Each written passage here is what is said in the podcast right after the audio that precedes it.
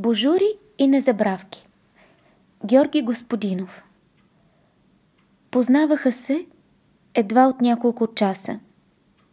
Той малко над 30-те, тя малко под тях. Той трябваше да предаде по нея пакет за свой познат отвъд океана. Тя само посредничеше. Работа за 5 минути. Но вече два от общо трите часа, които й оставаха до самолета, не можеха да намерят никаква основателна причина да се разделят. Сега, точно 60 минути преди полета, стояха в ъгъла на кафенето в залата за изпращачи. Пиеха под трето кафе и мълчаха. Бяха изчерпали всички теми, които могат да поддържат разговора между двама непознати. И мълчанието вече започваше да става неприлично. Малката масичка между тях беше отрупана с празни, празни пластмасови чашки. Придобили най-неочаквани форми от дългото въртене из ръцете им. Баркалките за кафе бяха отдавна натрушени на най-малките възможни парченца. Празните пакетчета захар, измайсторени на фунийки и миниатюрни корабчета. Хрумна му, че от тази маса става добър ready-made обект или да го кажем инсталация, която би кръстил апология на притеснението. Пластмасови чашки за кафе, баркалки, празни пакетчета захар, бяла масичка. После му се стори глупаво и реши да премълчи. Това, което се премълчава, се превръща в щупени бъркалки и смачкани чашки. Изведнъж каза тя. Той си помисли, че никога вече няма да срещне друга такава жена, която да чете мислите му и с която би искал да остане до края на живота си в това кафене. Сепна се, че употребил макар и на ум фраза като – до края на живота си. Хайде да поговорим, каза тя, макар че два часа не бяха млъквали. Оставащия час беше прекалено малко време, за да се профука в заобикалки и майсторене на корабчета. Но тъй като той не започваше, тя просто каза. Трябва да приемем, че понякога хората буквално се разминават. Иронията е, че го разбират тъкмо, когато се срещнат, каза той.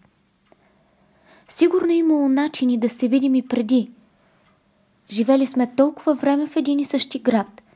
Не може да не сме се разминали на някой светофар. Щях да те забележа, каза той. Обичаш ли я? попита тя. Обичаш ли го? попита той. Бързо се съгласиха, че няма никакво значение и никой не им е виновен.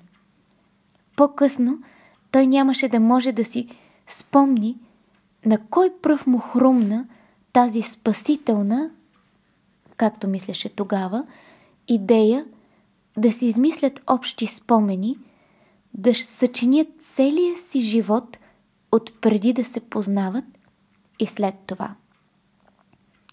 Плах опит да си отмъстят на случая, който безмилостно ги беше събрал за малко, само за да ги размине. Имаха на разположение 50 минути. Помниш ли, започна той, като ученици живеехме на една и съща улица. Пусках ти тайно в почтенската котия всяка седмица – по един станиолен пръстен от бомбони лакта. Аха, каза тя. Значи ти си бил този. Баща ми винаги ги намираше първи и подозираше, че е някой, някой побъркан обожател от квартала праща годежни пръстени на майка ми. Излиза, че са били за мен. За тебе бяха, каза той. А ти помниш ли, подхвана тя, когато в последния курс на университета заминахме само двамата за ония манастир. За първи път отивахме някъде сами. В хотела нямаше свободни стаи и ни сложиха да спим в една от килиите на монасите. Беше много студено, а леглото твърдо. Хвана ме малко страх. След всеки път се кръстех тайно от тебе. Пет пъти се прекръстих онази нощ. Шест, каза той. И мен ме беше страх. А помниш ли, когато после дойде да живееш при мен? Майка ти каза, че ще се откаже от теб чрез държавен вестник, защото не искала да има незаконни внучета. Помня, каза тя. И без това не можех да имам деца. На това място тя се умълча. Той хвана ръката и за първи път, откакто се познаваха. Съвсем леко, утешително. Нищо, каза той. А помниш ли, когато си щупих кръка?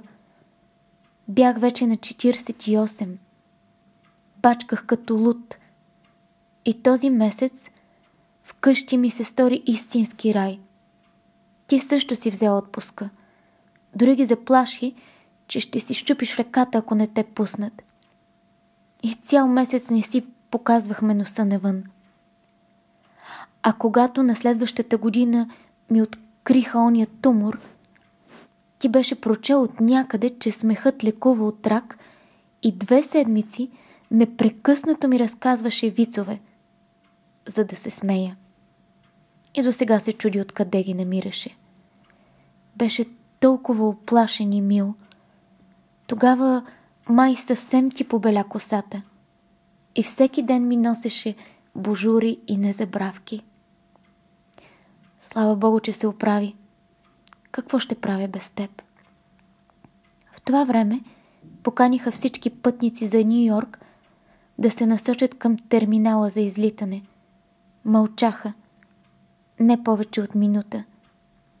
После тя се изправи и каза, че трябва да тръгва. Той взе куфара и двамата тръгнаха. Преди да премине паспортния контрол, тя се обърна и го целуна много дълго. Като за последно, помисли си той, макар никога преди това да не е имало първи път. Половин час по-късно той се обърна и тръгна. Почувства се страшно остарял. Смъка движеше краката си. Нарочно затвори очи, когато минаваше през вратата с огледално стъкло на изхода, за да не види в отражението внезапно побелялата си коса и прихлупените си вече старчески рамене. С всяка крачка разбираше все по-ясно, че няма да може да се върне от дома при непостижимо младата си жена и никога не би могъл да й разкаже какво е правил през тези 50 години, докато го е нямало.